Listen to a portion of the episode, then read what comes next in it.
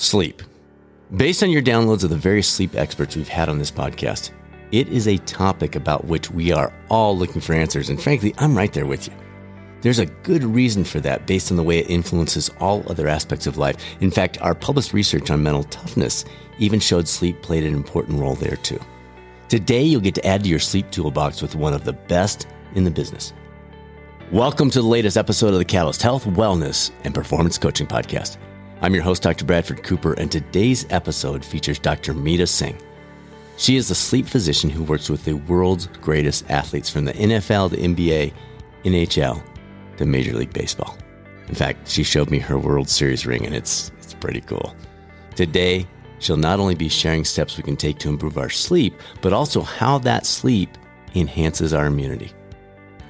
If you're an organization looking to integrate best in class health and wellness coaching into your current wellness strategy without having to start over, you'll want to take a look at uscorporatewellness.com, the organization known for providing best in class coaching since 2007.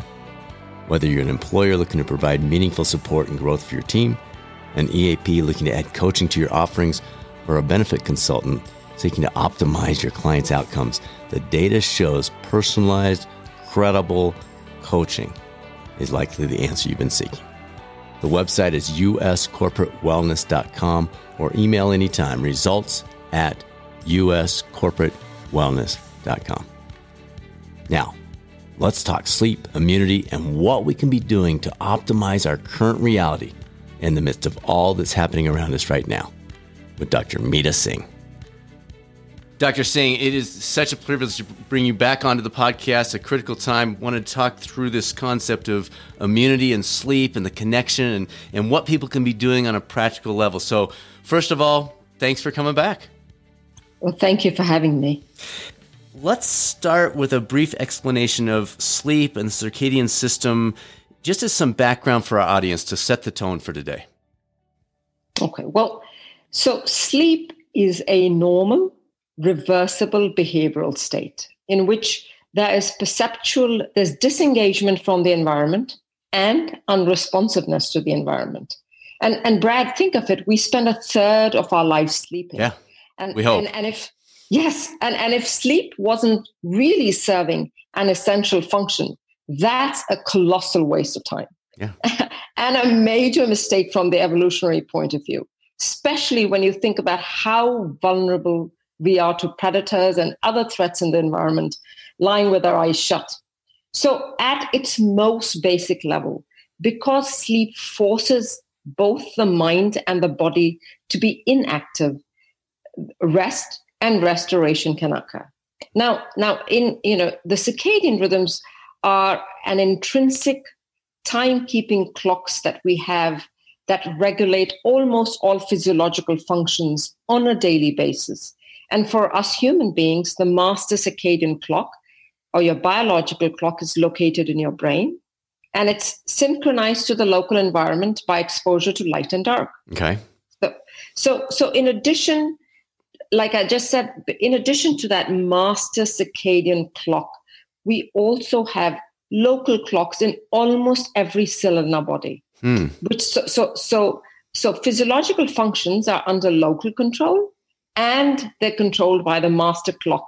And the master clock is like a master conductor. It's coordinating the timing and the function of all these clocks and therefore all the functions of the body. So, so one thing, you know, so this because our, we have a clock and because we have certain timings that we have to be awake and interacting with our external environment, while and, and at certain timings we should be asleep and we should be avoiding the external world. This is actually coordinated. And so this is actually, you know, it's part of the survival strategy that ensures that we will engage as well as disengage from environments at appropriate times. And of course, you know, in our 24 7 society, human beings, we're right. the only animals that routinely ignore this because we often sleep when our biological clock is telling us to be awake and right and and hopefully hopefully just in the last few days when people have started working from home that has changed So maybe people are sleeping more in alignment to their circadian clocks and, and to their chronotype. So, so let me just define chronotype is, you know, intuitively it's it's easy to understand. It's whether you're a morning lark mm-hmm. or a mm-hmm. night owl. Sure. And it's, you know, it's just your individual uh, it's a it's genetically predispos- uh, predetermined predisposition that modifies whether you prefer to be more active in the morning or more active in the evening. Coming back into this idea of immunity and the connection here, can you set a baseline for us there? What what would be a, a non-technical explanation of our, our immune system? Okay, so this is how I would explain it. You know, your skin and your mucosal surfaces they act like a physical barrier. And you have some pe- peptides attached to them that'll prevent any infection from entering your body. And that is your first line of defense. Okay. But but once any pathogen, you know, a virus, a bacteria, a fungus, a parasite enters your body, then there's an army of immune cells that gets recruited into action. And and the actions are of two kinds. First, it's called innate immune cells. So these will fight any kind of infection. So they, you know, as soon as you have a pathogen, they go, they try to fight the pathogen and they have, you know, cool functions like they can eat the pathogen or they can release a poison that will kill them. And and the second kind of immunity is that if if the pathogen escapes this first line of innate immunity, then the second line is called adaptive immunity that gets recruited. And that, that has a more focused effect. So this takes a few days. And one of the things that happens is that the immune cells now learn about the pathogen. They learn how to mount a focused response. And this immune memory is then stored to be used in future times. So, so if you get infected, if you ever get infected again, those smart immune cells know exactly what to do. So they will you know jump and and well i mean metaphorically jump to do that exact you know to protect you. And and that is how say for example vaccines work. So in in a very controlled fashion we introduce a pathogen and then your adaptive immune cells learn what to do. So you so that if you get exposed to the same pathogen immune cells then use that stored knowledge and they kill or inactivate the pathogen Talk me through the idea of I got a flu shot this year, and then next year I'll need to get another one. I know the, the strain changes slightly, but if the body already recognizes it, can you walk us through again in basic sense why that's necessary on an annual basis versus, okay, you've got it, now your body will recognize it and fight that off going forward? Right, right. So, so you know, the the easiest way for us to understand this is to understand you the answer is in the you know is in the question itself. It's because the flu virus has different strains. And so every year they're trying to come up with a vaccine that has the most recent strain so that they can protect as many people as possible. In contrast say for example the measles vaccine right? So that we know that pathogen doesn't change. That's so if you've been vaccinated Right, right. So if you've been va- vaccinated as a child, then you you really are protected for the rest of your life. Um, you know, similarly, uh, you know the chicken pox or right. um, you know the t- you know, and, and of course, some of sometimes you have to give booster shots so that sure. your immunity, uh, you know, so that you're you're strengthening and adding to that immunity. Okay. All right. Let's jump into the, the practical stuff. So you, you've given us a good baseline on what's happening kind of behind the scenes, if you will, inside our bodies. Now for the person sitting out there going, I want to, I want to enhance my immunity as much as I possibly can. We're going to jump into sleep. But uh, in addition to sleep, what would be some other things that would play a, a big role in, in our body's immunity? So it's funny because when you, you know, uh, we were just having this conversation with the immunologist who works on our floor, um, allergist and immunology specialist. And so, so first, so to clarify, your innate immunity cannot be boosted, and you you wouldn't want it to be. So, because if you if your innate responses were stimulated, then you'd constantly feel unwell. You'd have a runny nose, fever, lethargy, depression. So the the the the efficiency of adaptive immunity is of course harnessed by the vaccine. And while so so in in in response to your question, while there are many products that claim to boost immunity, that concept doesn't make sense scientifically because you never want to boost cells of just one kind because that's not necessarily a good thing. And it can actually result with you can have serious side effects mm. so the so, so the best thing you can actually do to maintain your immune system is to adopt a healthy living strategies that will benefit the entire body including your immune system so you know each eat a healthy diet rich in fruits and vegetables exercise regularly maintain a healthy weight quitting smoking drinking alcohol only in moderation and uh, you know in uh, reducing stress and and maybe for, in today's world avoiding infection through regular hand washing and getting enough sleep. You know so there's back to the basics.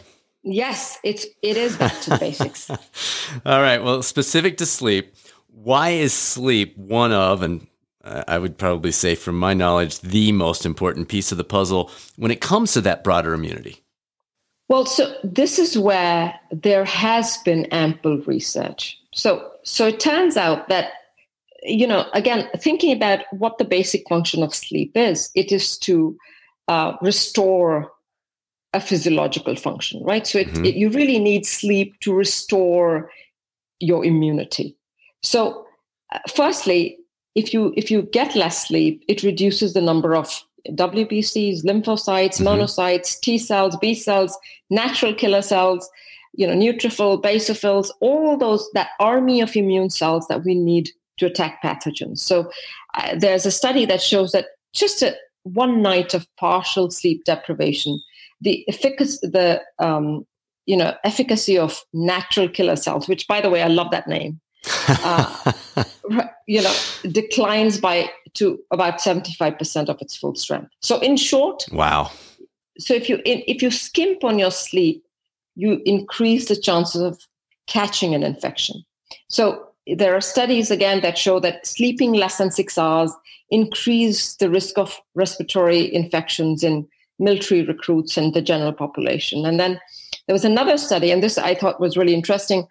So uh, so that what they did is that they, there's an experimental channel challenge to the common cold rhinovirus, mm-hmm. and after that, uh, their sleep was manipulated. So if you were sleeping less than six hours, the likelihood of developing a cold after being exposed to the, the virus increased four to five times. I saw that. That was amazing study. Wow. Right, right.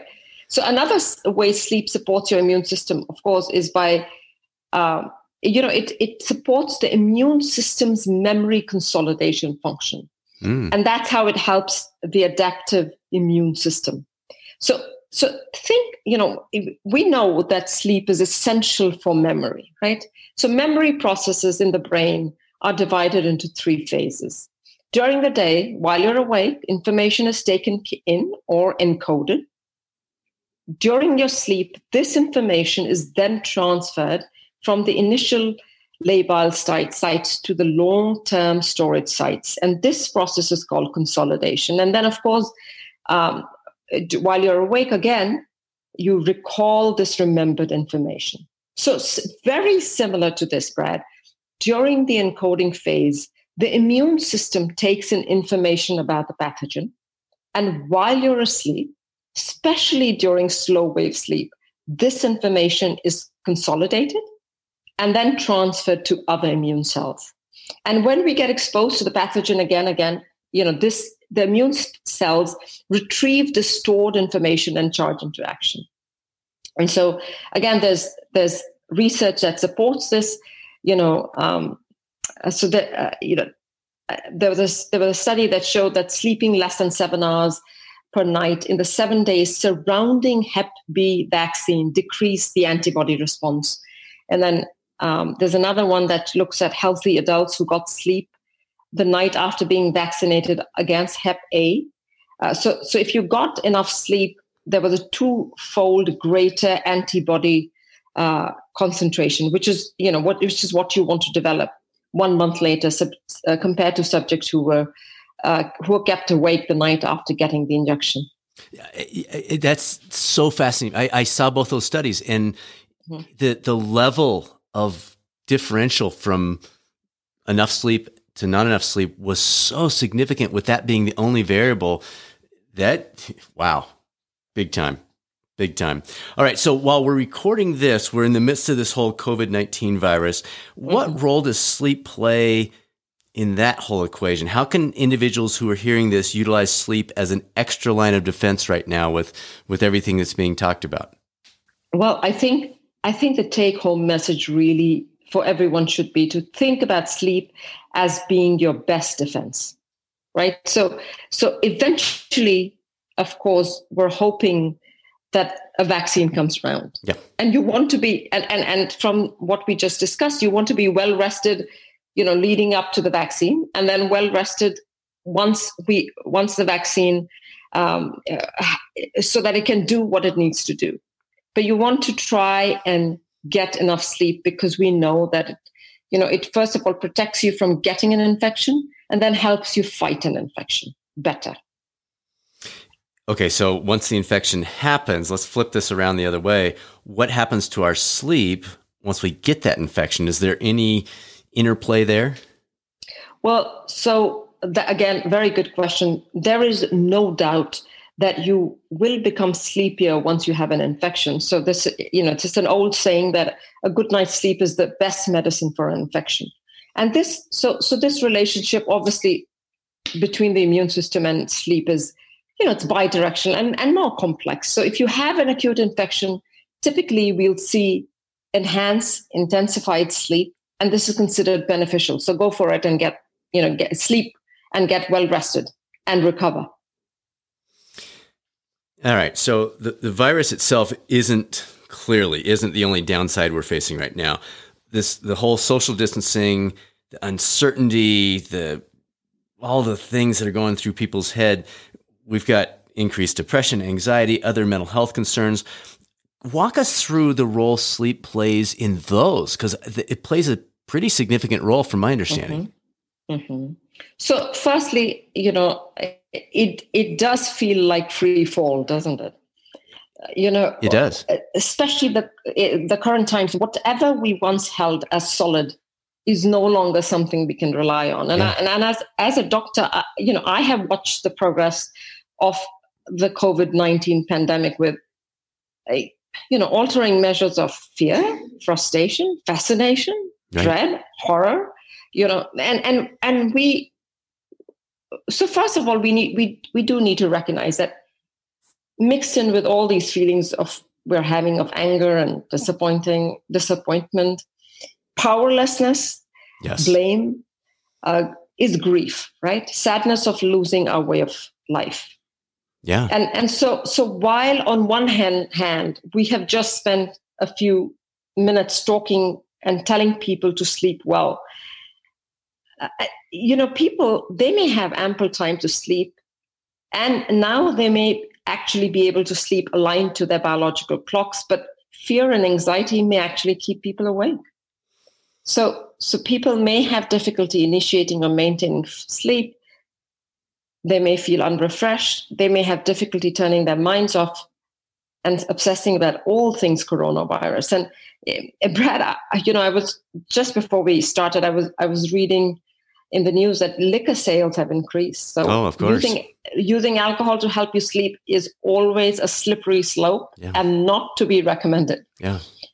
Um, but but you know, people who have pre-existing mental health issues, depression, anxiety, they have to they will need more support because sleep you know may deteriorate further and and nothing like it's nothing like lying lying awake to make our problem seem worse, right? Terrible time to try, try and filter out negative thoughts while you're sleeping. Plus, uh, you know, uh, all the more reason to pay attention or try to protect your sleep because if you're going, if you sleep poorly at night, that means you'll be more sleepy or tired the next day, and then and as a result, you're less engaged in you know pleasurable activities or yeah, social everything. relationships right? right, less likely uh, uh, like do things like exercise all of which are coping skills right now you know things that we want to do during the day yeah immense uh, but but but you know a short answer to your question is this you know, sleep and mental health are very closely intertwined. In, in fact, you can't speak about mental health without giving sleep health a seat at that table. You know, insomnia well poor sleep, yeah, poor sleep can often become, um, it, it, can, number one, it can predispose you to developing, uh, you know, mental health issues. Mm-hmm. Um, it's, you know, it can make it, and then uh, you know if you're having really if you're trying all the common sense things then maybe we can discuss the common sense things that we can try to get enough sleep after this. But after you've done that if you still continue to have issues then you know reach out to your primary care doctor. Um, there is something um, there is something called a single shot cbti so single shot one hour long cognitive behavioral therapy for insomnia that is meant for acute insomnia, especially acute insomnia that occurs in very stressful situations. And this is something that trained um, uh, clinical practice, yes, yes, can can can do, and this would be very very useful because we know insomnia can make you know can worsen so many other things and make you more angry more depressed uh, more anxious. And and if you can treat this acute insomnia right now that'll result less people will progress to chronic insomnia and and, and it'll also lessen um, the the amount of money that we, we, one would you know healthcare dollars spend right. on um, on treating the chronic uh, illnesses that might develop. You mentioned alcohol. Let's let's pop onto that one since it came up the conversation. We know the mm-hmm. sales are going up. We know people are leaning on that. Uh, t- my very limited understanding is first glass probably not a big deal one way or the other. Second glass is where you start to see a decrease in depth of sleep. Can you mm-hmm. expand upon that? Correct me. Walk us down that path of what people need to know if they are grabbing that extra glass of wine or, or whatever it might be. Well, so uh, number one is I would say that that this would be a time to for sure uh, follow the um, in, you know the recommendations that uh, medical societies make about how much alcohol you should be drinking. So I think it's about a, one or two glasses for men and maybe one glass for women. Mm-hmm. But but you know, alcohol does help some people to relax and it does make it easier to fall asleep. However, uh, as the night progresses and as it gets metabolized, it tends to fracture sleep. So, it, mm. especially dream sleep. And so, you know, eh, one of the things that might happen, of course, is that you may have uh, really vivid uh, nightmares. And uh, I know a lot of people are already de- uh, describing, uh, you know, vivid, scary dreams sure. because they're they're already the anxious. Mm-hmm. Right. The second thing that happens, of course, is that as time progresses, it's easy to develop tolerance to alcohol, which means you need more and more of the alcohol f- to get the same effect. And that's not, um, you know, that, that's something to watch out for.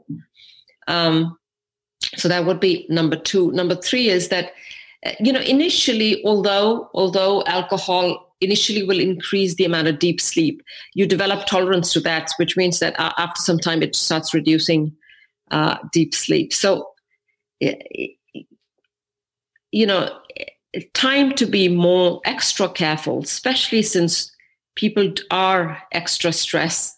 Plus, they may not have uh, somewhere to drive and go to work the next day, right? And sometimes people keep that in mind and say, well, you know, I won't have that extra drink because I do have to get into a car and drive, um, you know, at 7.30 next morning. But maybe people are are going to bed later right. and that's no longer as relevant right right all right let's get into some of the things that people may not be thinking about in terms of our sleep what are things we might be ignoring that we haven't already talked about that now's a great time to tune into well the f- first thing i'll say is that and this is something i tell everyone that i work with worrying about your sleep is going to make it worse.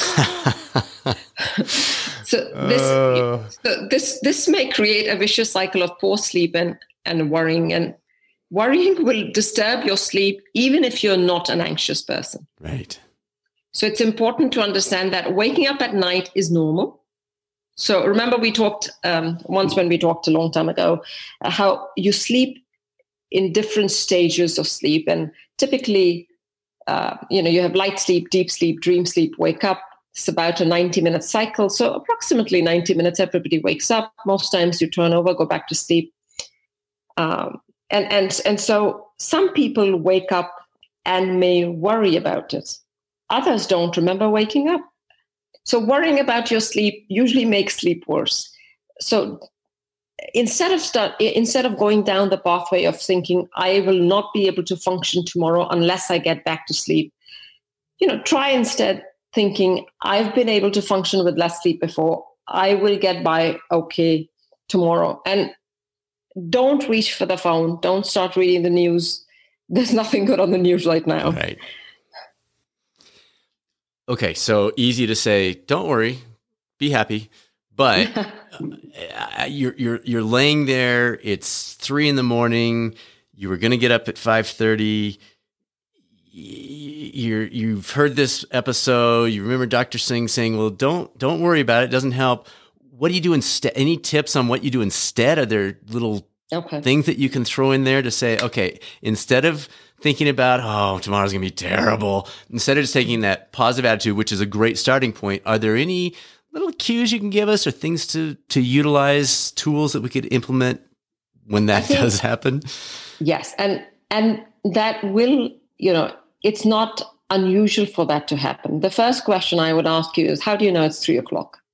So, so did you turn around and pick up your phone or check the clock to see what time it was in the middle of the night? And that's, you know, that itself will wake you up further, right? You so you look at the clock, you start making calculations. I went to bed at this time. It's you know three o'clock in the morning. Wait, have you've been watching me? What's going on here? Uh. Right, right. I, I, I have, somehow it feels that we've had this discussion before. Oh man. So, so you, you, you don't want to do that. Okay, so so if you do wake up and you feel like you're wide awake, then you want to instead of because it's easy to start thinking about your next day and that starts uh, or worrying about your sleep, you want to substitute other things during that time. And you know, people can try different things. So people can do um, you know maybe some sort of breathing exercise in which um, have you heard about that 478? I have, yeah. go ahead and explain right. it though, because I think it's valuable. We've talked about it on this show before, but it's so helpful, especially right now. So fire right. away. And, and, and so it's, you know, there's no perfect way of doing this. Anytime, any way you try it, it's going to work. You basically concentrate on your breathing. You count slowly up to four when you breathe in, then you hold your breath for seven, and then you slowly breathe out through your mouth uh, and you count eight. Uh, you're counting mentally. You know, you can increase or decrease those numbers. It doesn't really matter, but you're trying to you're trying to concentrate on your breathing. Um, the other thing you can do is something called uh, progressive muscle relaxation, in which you start with your tippy toes and and you work, you know, work up. Um, think, you know, uh, concentrating on muscle groups, and you you know, um, uh, first tense and then relax and go up that way. Mm-hmm. Uh, you could do other uh, you could do other mental exercises like um, you know counting uh, backwards, or, you know subtracting three from hundred. Right. Um, you know, or or you could you could read a book you know a, relaxing book um, using a book light in which the light is is on the book rather than uh, pointing towards you. Mm-hmm. or or you could listen to a podcast not this one something in a boring a boring podcast. There we go. to, or, or or you know books on tape. Um you you know anything that stops that cycle of thinking and commanding yourself to sleep, you know, w- watching for sleep and thinking I'm not able to sleep. Now, a lot of people will say you should, and you can do that. You could you could go get up and go to another room and do something quiet and relaxing, not involving electronics. Um, this would be also not a bad time for some sp- sort of spiritual, mm-hmm. um, you know, exercise. So yes. prayers, um, you know, reading a spiritual book, meditation. Uh, so that so that the whole point is to not take to take the anxiety part of the equation out. One of the things I've been doing recently, and you know, I struggle with my own sleep, is I'll go ahead and get up and I'll journal and mm-hmm. I'll have my day timer there. And I, I, in the past, I've kept the day timer out of the equation, but I've found that if I can just put down the things I've been thinking, I need to do this and this needs, oh, and mm-hmm. make sure that just spending that two, three minutes gets that then out of my head. And I usually can then go back to sleep. Where does the, any, any suggestion along those lines, but also, do you recommend the journaling? Do you think that's not such a good idea? What, what would be your feedback well, actually, on that? Actually, there is a, you know, speaking of journaling, there is a, there is definitely a time to daily journal, but maybe do it before you actually fall asleep. So mm, okay. the recommend so the recommendation is uh, if you are overwhelmed with you know worries and anxieties in the middle of the night, try to have a time earlier in the evening. So not too close to your bedtime, and actually call it your worry time, in which in which you sit down with a journal oh. or or a computer or a laptop and and you you know write down a list of all the things that you are maybe working on the next day you may be stressed out about. Um, and and the whole point is to do it uh, to do it mindfully and do it regularly so that in the middle of the night if you do wake up you can at least try saying to yourself well you know i've already i've already got a plan Yes, I've already worked on a few things. Now, you know, it's again, you know, it's very easy for you and I to say this. These are habits that you have to slowly form. Sure. And and and for a while, Brad, you may be forming these habits without getting an immediate return. Sure. You know, I, I and that's important to, to stress. These are not yes. just like exercise or eating well. These do not create that immediate boom. Mm-hmm. Everything's wonderful now. It's right. a great point and I, I, I love, you know, it's this is not uncommon amongst sleep uh, physicians and therapists when they say that when you're working with, um, you know, when you're giving these solutions, you've never been successful unless the patient or the whoever you're working with doesn't hate you.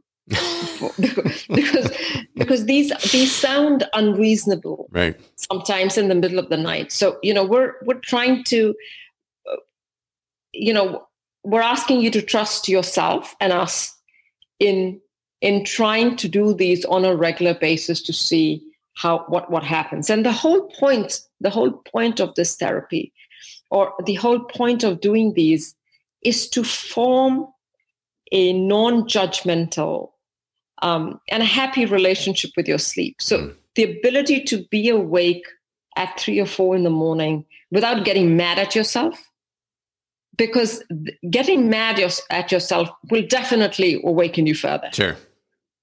So, so just to clarify, the this worry time, this worry journaling, whatever mm-hmm. whatever you call it, you want that to be a couple of hours before bed. You don't want to be going to bed going, yes. okay, I got my whole list of yes. worries. Now let's try to sleep. Right. You, yes. And is there a general time? And I know everyone's different, but would you say two hours is kind of a good range?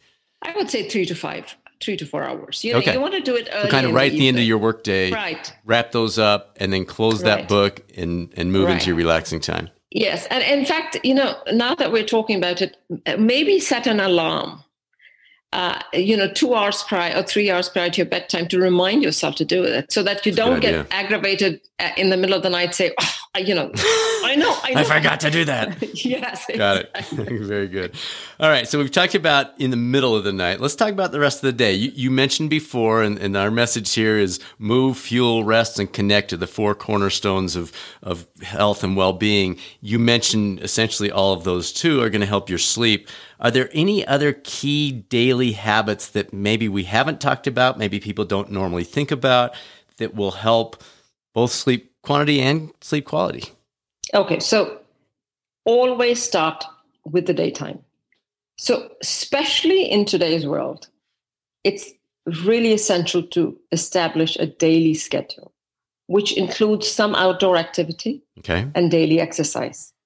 And this is this is essential because creating a schedule will give us some stability in life and help you know give us some control over our day-to-day sure. activities the second thing is daily exposure to outdoor light which is really essential because it strengthens our circadian system and so that's something i would suggest that you know if you're living in a beautiful place like colorado that may be easier because you just have to open your window. But mm-hmm. if you're living somewhere where there isn't enough outdoor light, then um, then maybe open your window. Uh, you know, uh, turn on some bright lights.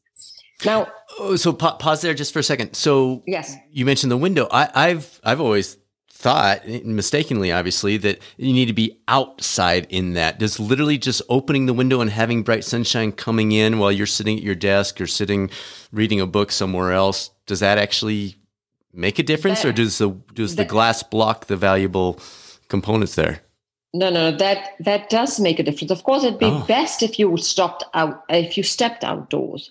But many times when people have, you know, and uh, they're they're working, they're working that they may be tethered to their desk and and if you are you know if you can't really move you don't have time to step outside then a window becomes really really valuable again i'll say if you're in a habit of taking naps especially during these days if you're working from home do not exceed 25 to 35 minutes. Because you don't if you take if the nap's too long um, you're not going to sleep at night.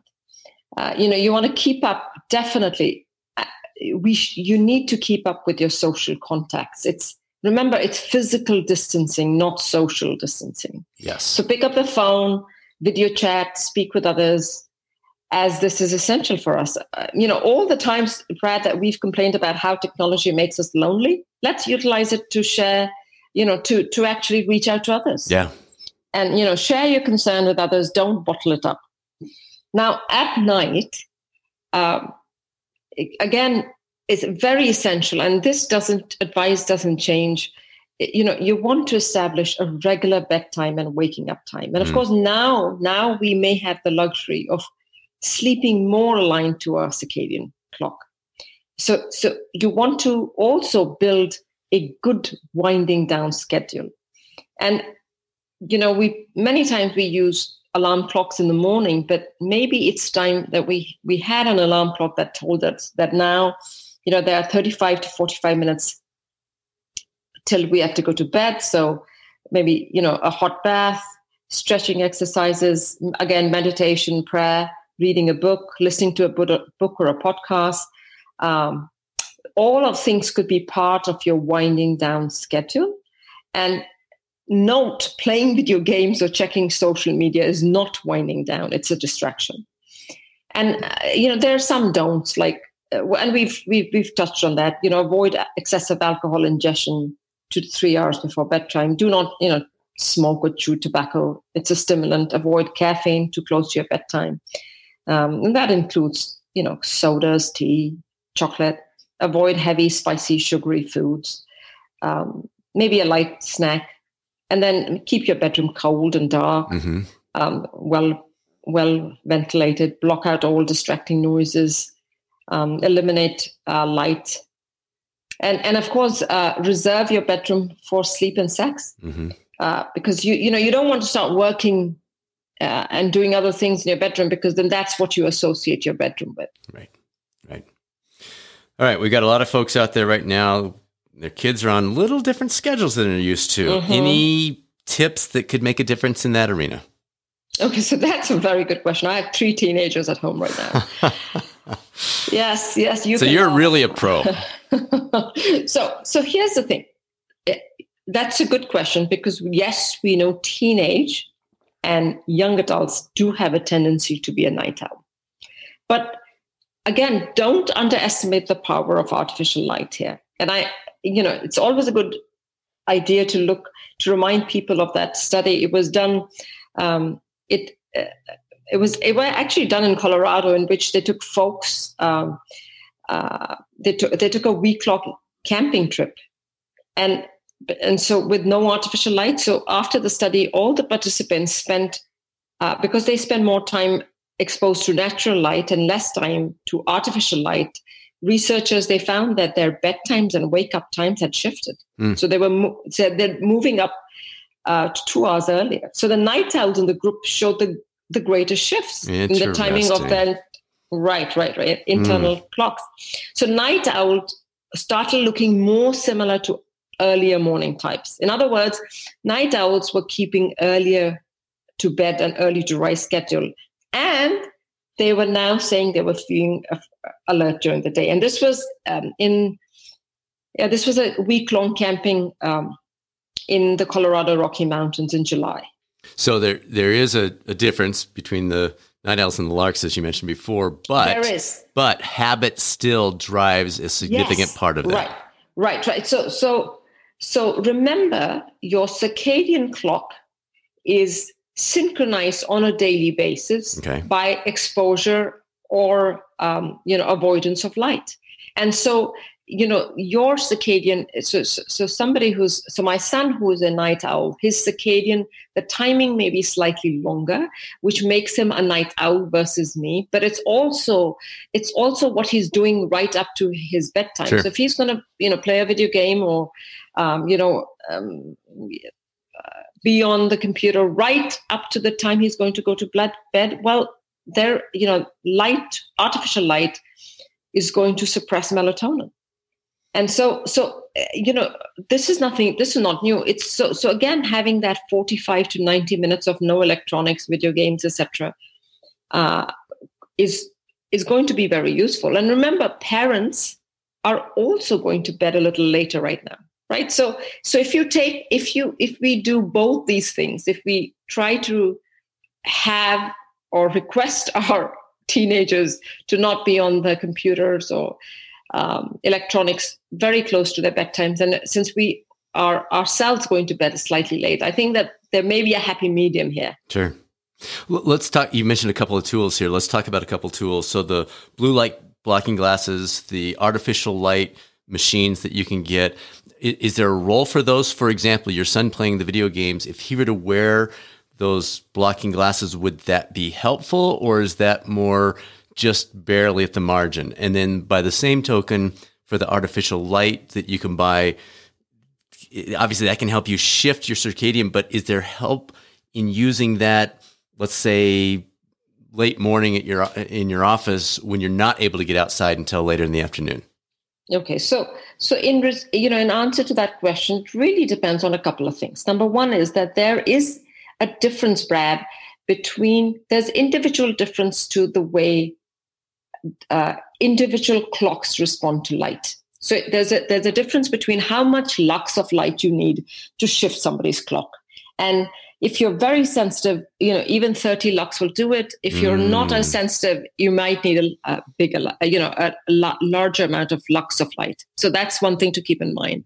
The second thing to keep in mind is how interactive is this device that you're interacting with, right? So I would say, I would say there is definitely there is a role for uh, you know blue light blocking glasses because if they're not, if if somebody is not uh, if they still want to work on their computer, then then there is a chance that some of the light uh, gets d- does get diminished if you're using these blo- uh, these glasses. However, uh, you know if you're playing video games, uh, you know I think it'll be it would be more effective in my son's case if he was say do, reading a textbook versus playing a sure. video game. Just the mental you know, aspect. Yes, yes. So that that should also would also play a role. All right. Well, any other kind of final wrap up things that could make a difference right now with people trying to enhance their sleep, things that we haven't chatted about up to this point, anything that we've missed? Well, I, you know, I, the one thing I want to say, and, you know, I have to say this is deeply personal. You know, understanding the stages of grief is important. And it's also remember to remember that the stages of grief are not linear. They can happen in any mm. order. So, you know, it's, so it's not a map, but it's, it, it provides us with goalposts so, for example, in, in today's world, you know, there can be denial in which you say, you know, we say, well, this virus won't affect us. Mm-hmm. It was, it's in China, it's mm-hmm. far away. There can be anger. You know, you can be mad. My, my conference got canceled. You're taking away my activities. Then there's bargaining. Uh, you know, okay, I will social distance for a couple of weeks so that everything gets better. And of course, there's sadness because we don't know where this will end. Right. And then finally, there's acceptance that this is happening. And now I have to figure out how to proceed. And like I said, any of these stages can happen in different times of the day, the same day. So, you know, I, acceptance, as you can imagine, is where the power is going to lie. And I find that if we can find control if you know if we can control the things we can control like i will wash my hands i can keep a safe distance. I can learn to work from home. I can build a new daytime routine even though i'm at home and my kids think uh, that they can call me whenever they're hungry. Uh, you know i can facetime my parents who live far away. I can choose not to check the news every few minutes you know i can make sure that i'll make time for bed tonight. I can make sure that i'll try i won't drink that second cup of coffee in the afternoon or i will avoid um, you know drinking an extra glass of wine. I think i think that's something we can all strive for. And i think that's where it's that's where we sh- we should at least try on a daily basis. Powerful what a great way to wrap up. Dr. Singh, it's so good to have you back. Your episode is still one of our most popular we've ever had. There's a good reason for that. And uh, it's just a joy to joy to have you on the other end of the mic. Thank you so much. Um, thank you for giving me a platform to speak. Plenty of application points, weren't there? We're grateful to Dr. Meeta Singh for insights. You can follow her on Twitter at Meeta, that's M E E T A, Singh, S I N G H M D. Thanks for tuning into the number one podcast for health and wellness coaching. Next week's guest is best-selling author and stoicism guru Donald Robertson. We had a lot of fun with our discussion. We also tapped into some ways to enhance our approach to life, no matter what it is that we're facing right now. As always, if you ever have questions related to health and wellness coaching, whether how it fits into your own career pursuits or as a way to enhance your organization's employee wellness program, reach out to us Emails results at catalystcoachinginstitute.com or our website, catalystcoachinginstitute.com. This is Dr. Bradford Cooper signing off. Make it a great rest of your day, and I'll speak with you soon on the next episode of the Catalyst Health, Wellness, and Performance Coaching Podcast, or maybe over the YouTube coaching channel at youtube.com slash coaching channel.